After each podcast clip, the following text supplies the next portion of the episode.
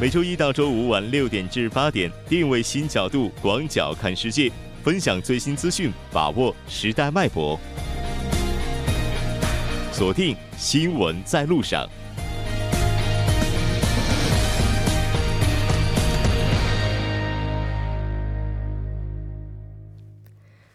好的，欢迎回来， 这里是正在为您直播的 T B S E F M 调频 一零点三 新闻在路上。 稍后第二部节目当中将为您带来今天的半岛之外首尔新生活以及听首尔。关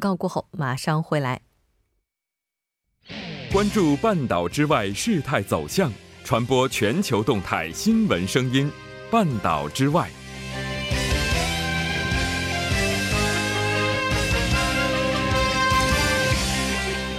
好的，欢迎回来，半岛之外带您了解全球资讯。 接下来马上连线本台特邀记者齐明明。 齐记者您好。 主播你好， 很高兴和您一起来了解今天半岛之外的主要资讯。 那在今天韩国新闻的时候，我们提到了 文总统是于今天启程前往捷克、阿根廷以及新西兰， 那开启他为期八天的访问。 我们看到中国国家主席习近平也是于今天呢要开始为期九天的欧洲拉美之行。 我们先来看一下相关的报道内容。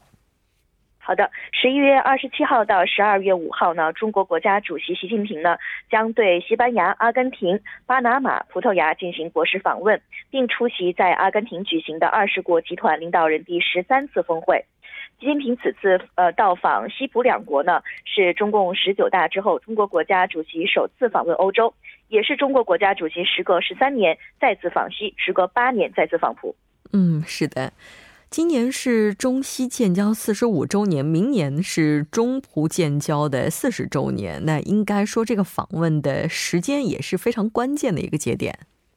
是的，中方认为呢， 这对中西中葡关系发展是具有承前启后、继往开来的一个历史意义的， 也将为新时期中欧关系的发展注入新的动力。 那中国与西葡呢将分别发表联合声明， 并签署多项合作文件。 当前中国与西葡都建立了全面战略伙伴关系， 而且两国对一带一路倡议也是积极的响应。 是的，没错。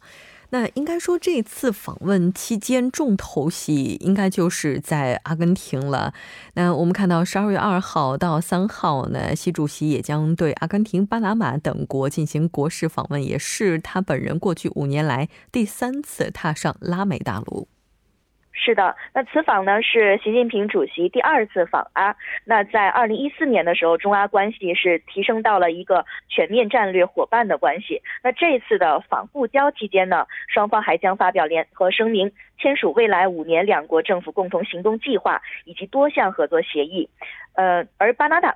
马呢 是中国在拉美地区的一个新伙伴。 我们都知道， 二零一七年六月 中国和巴拿马刚建立外交关系。 那这次习近平访巴的目的就是增进两国人民相互了解和友谊，推动互利互赢的合作。 嗯，是的，没错。 那我们最后再来看一下习主席在阿根廷的这个重头戏， 也就是 G二十 了。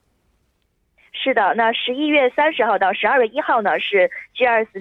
十领导人第十三次峰会。 那这次与会呢， 是习近平连续第六次出席或者主持峰会了。 那评论就指出， 这充分体现出了中方对 G二十机制的高度重视， 以及为完善全球经济治理贡献力量的积极意愿。 嗯。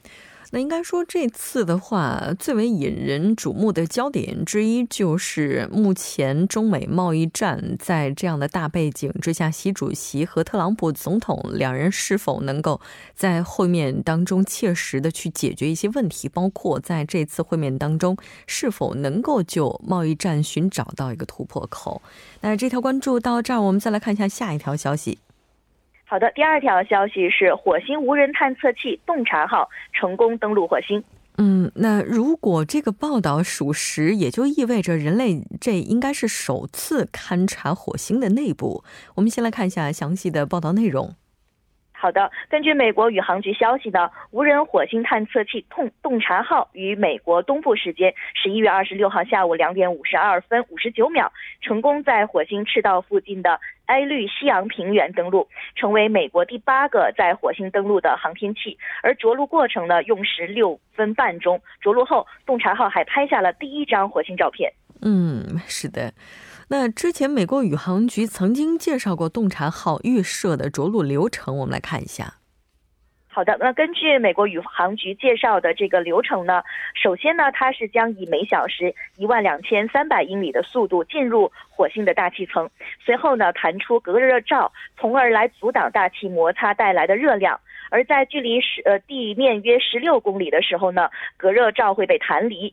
之后在离地面 两公里的时候， 降落伞会脱落， 着陆器底部的 十二个火箭助推器呢 会点火， 将时速降到人形速度， 最终缓缓地着陆于火星表面。 嗯，是的，我们看到美国宇航局的官员是表示， 接下来洞察号它的任务时间将为一个火星年， 那这个时间也就是大概相当于两个地球年。 这条关注到这儿，我们再来看一下下一条消息。 好的，下一条消息呢 是美国通用汽车宣布转型，计划削减过万员工。 那这个报道是在当地时间 二十六号时候发出的。 那通用公司是宣布将转型开发电动汽车以及自动驾驶汽车，计划停止 八家工厂的生产，削减 大约 一万四千多名员工。 我们先来看一下官方的声明。 好的，通用公司呢在官方官网上 二十六号发布了声明称， 随着制造成本的上升和传统动力汽车销售的放缓， 通用汽车决定转型投入到电动汽车和自动驾驶汽车的研发和生产当中。 那预计呢此举将帮助通用公司在 二零二零年底 节约约 六十亿美元。 嗯， 那公司的转型能否会成为北美汽车行业的转折点呢？ 嗯，现在有媒体就报道称呢， 通用汽车公司的这个转型呢 很可能会成为北美汽车行业的转折点。 当前呢， 通用汽车的竞争对手也面临着同样的技术转型， 而该公司呢 是在十月份 已经向多达 一万八千名员工 表示可以支付赔偿金， 来请求员工参与离职买断。 应该说如果接下来按照公司的计划去推进的话， 也就意味着会有一万多人离开岗位成为失业者。 政府方面怎样表示了呢？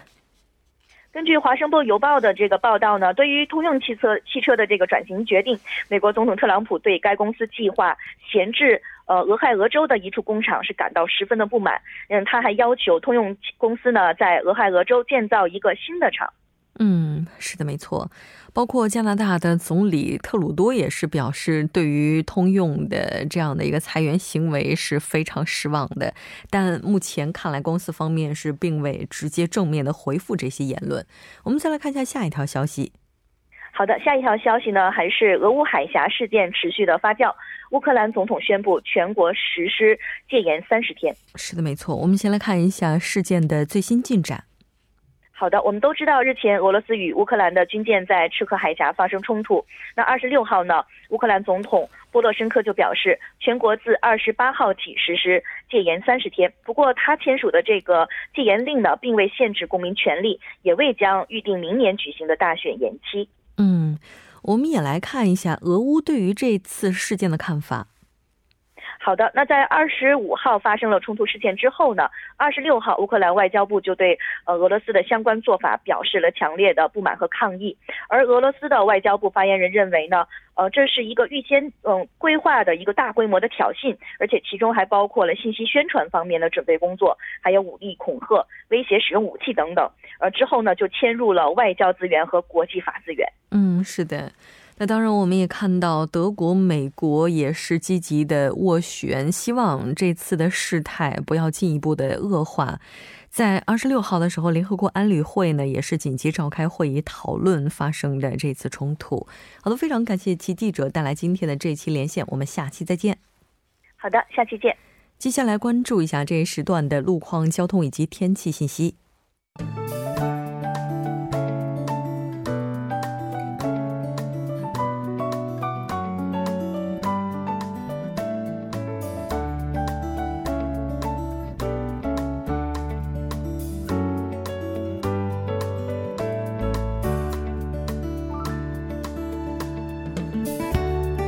晚间六点四十二分， 依然由程琛为大家带来这一时段的路况及天气信息。 我们先来关注一下首尔市交通情报科发来的晚高峰实时路况。 第一条消息来自北部干线公路九里方向， 中延至下月谷这一路段， 之前呢停靠在该路段二车道上的事故车辆已经及时的移出车道，二车道恢复正常通行。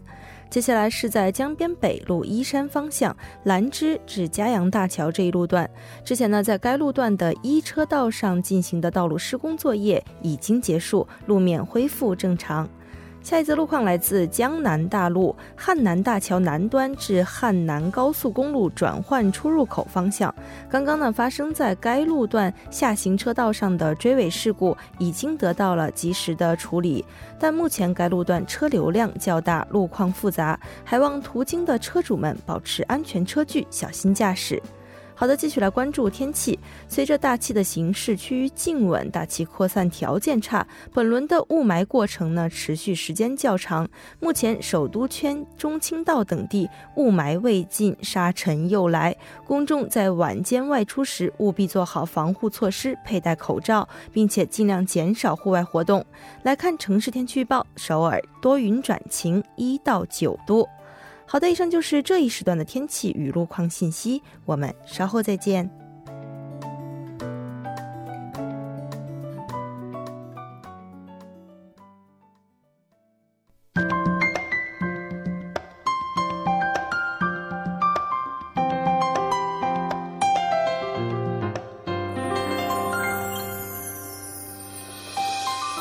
首尔新生活为您介绍首尔市面向在韩外国人推出的优惠政策、开办的教育讲座、举行的庆典。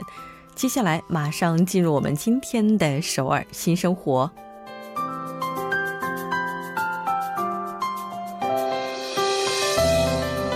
来看一下今天的第一条消息。 这条消息是首尔国际中心组织的第五期商务讲座 Real Business in Korea。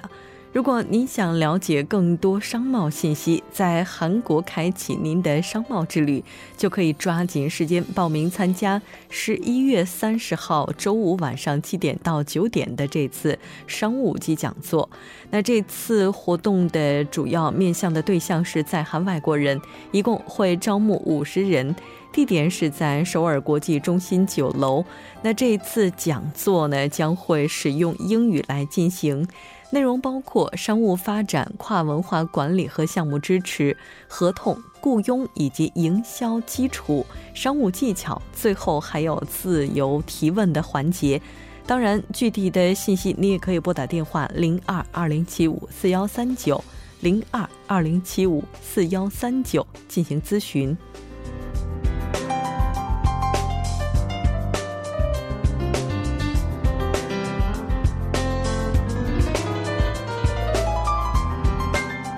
再来看一下今天的下一条消息。 那这条消息是仁川富平区多文化家庭支援中心提供的多文化社会和双语教育。 那这次活动的时间是在 十一月三十号上午十一点，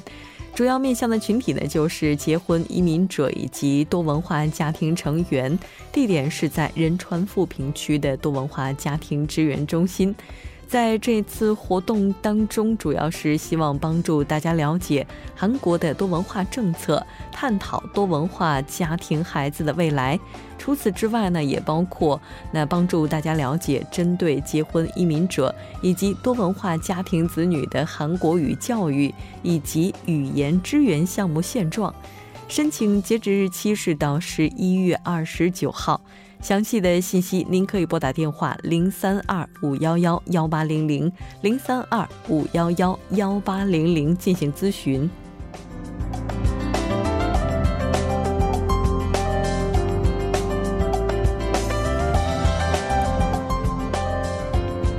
再来看一下今天的最后一条消息。 那这条消息是京畿道扬州市多文化家庭支援中心提供的 学龄期入学信息为上小学做准备活动。 那这次活动的时间是在 十一月三十号星期五，从上午的十点进行到十二点，这次活动主要面向的群体呢是多文化家庭父母，这次一共会招募十人，地点是在京畿道的扬州市多文化家庭支援中心。申请截止日期是到活动的前一天，也就是十一月二十九号。详细的信息您可以拨打电话零三一八四八五六二二 零三一八四八五六二二进行咨询。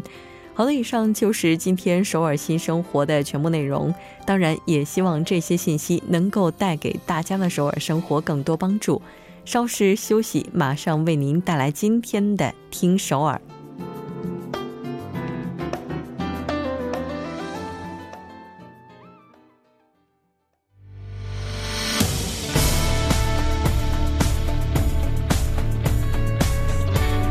您现在收听的是新闻在路上。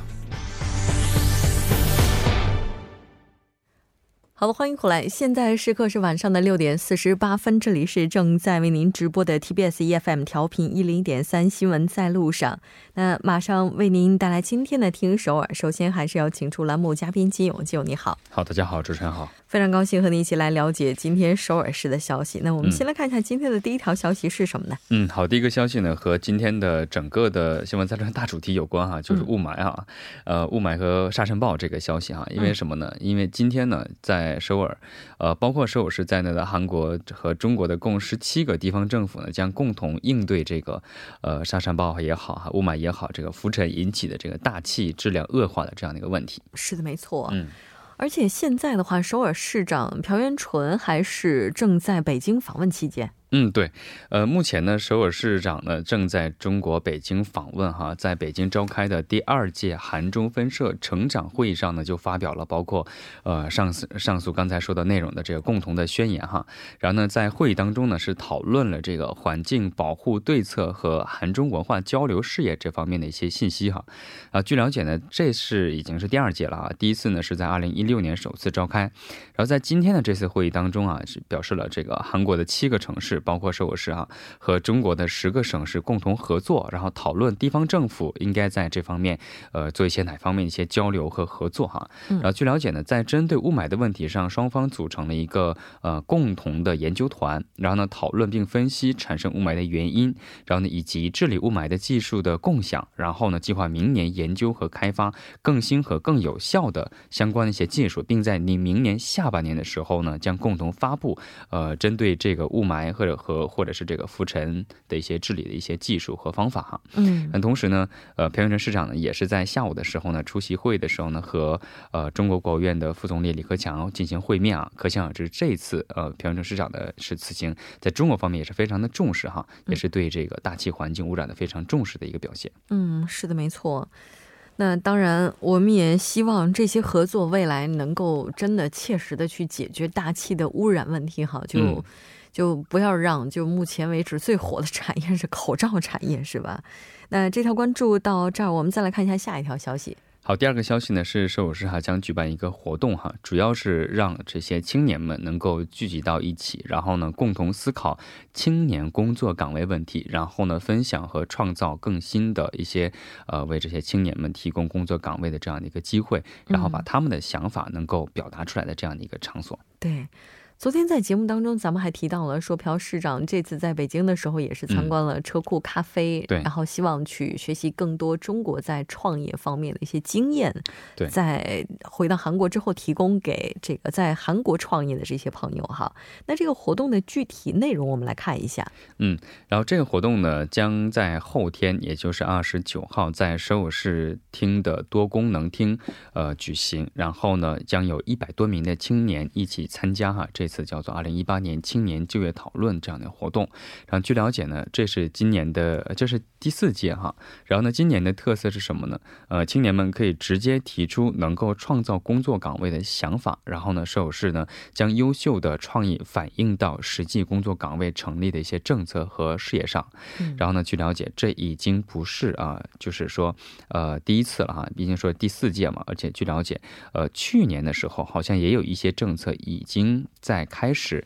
呃已经在推进当中。据了解呢，去年提议的有一些项目，比如说呃青年的残疾人 에스엔에스 专家，然后呢还有就是一些众筹的经理人，还有就是村庄和城市再生青年讲述者讲述者哈这 八个优秀的创意呢已经反映到现在社会是正在推进的新政工作岗位的事业当中哈。然后呢目前还在推进哈，没有完全的一些呃面向这些大家。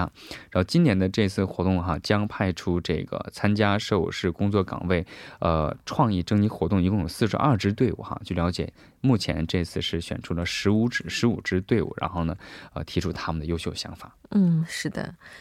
我们看到说去年的时候提出来的一些非常优秀的创意已经在推进了。对，就刚才说的就是这个内容。嗯，是的，没错。那当然这个在今年的时候会提出来怎样的一些想法，而这些想法是不是具有切实可操作性？对，那可能还是需要这个等待大家去展现哈。那我们再来看一下今天的下一条消息。好，第三个消息呢是和这个性平等和性约会暴力有关哈。因为昨天我们也说到 就是在学校青年的这个呃男青少年当中哈，对MeToo运动的一些认知呃和女性来说哈，相对来说有一些差距哈。今天这个呢也是跟这个差不多的，因为什么呢？受试呢也是为了根除约会暴力和性别歧视和推广一些性平等的校园文化，然后呢将于这个在各个大学哈齐心协力，共同努力去推广和呃实现这个目标。嗯，是的，没错。 包括在今天我们在新闻当中也提到了，韩国政府也是出台了一些和家暴有关的法令，强化了一些这个这个就是说如果出现问题的话该怎么样去进行处罚哈。那当然也添加了一些条款。这次的话这个具体的情况怎么样呢？嗯，呃据了解呢，现在已经和几所大学已经签订了这个协议哈，然后呢目前是在去年当中哈是社会市和高丽大学还有就是 社市立大学等五所大学签订了内容相同的一些呃相关的协定哈，然后呢二十一号的时候呢也已经和这个五所大学签订了一些呃共同的协议，比如说国民大学呀、东国大学、明治大学还有首尔大学呃和仁德大学哈，他们签订了一个协议的名称叫做什么呢打造安心首尔性平等校园的这样的一个协定哈。根据这个协定呢，各大学呢是为了培养这个健康的性文化，然后呢实施相关的一些校内活动，然后制定的预防暴力的一些媒体相关的一些宣传等等哈。然后同时呢社市呢将提供这些活动所需要的行政方面和财政方面的双方面的一些支援。 然后呢社会市呢计划了今后呢将继续扩大在学校的这个呃签订合同的这样的一些规模，然后推进呃在性方面或者是就会暴力方面的一些呃一些减少他们的一些宣传的一些业务。 约会暴力这个词说实话就这个听起来不是那么的熟悉，还是比较陌生的。我专门查了一下发现这个约会暴力它通常是指情侣的一方以身体或者是武器侵害另一方实质受到心理生理上的伤害。那这个方法包括殴打、强暴、绑架、谋杀、威胁、言语侮辱、经济剥削、求这个拘禁等等等等。 哦，天哪，这个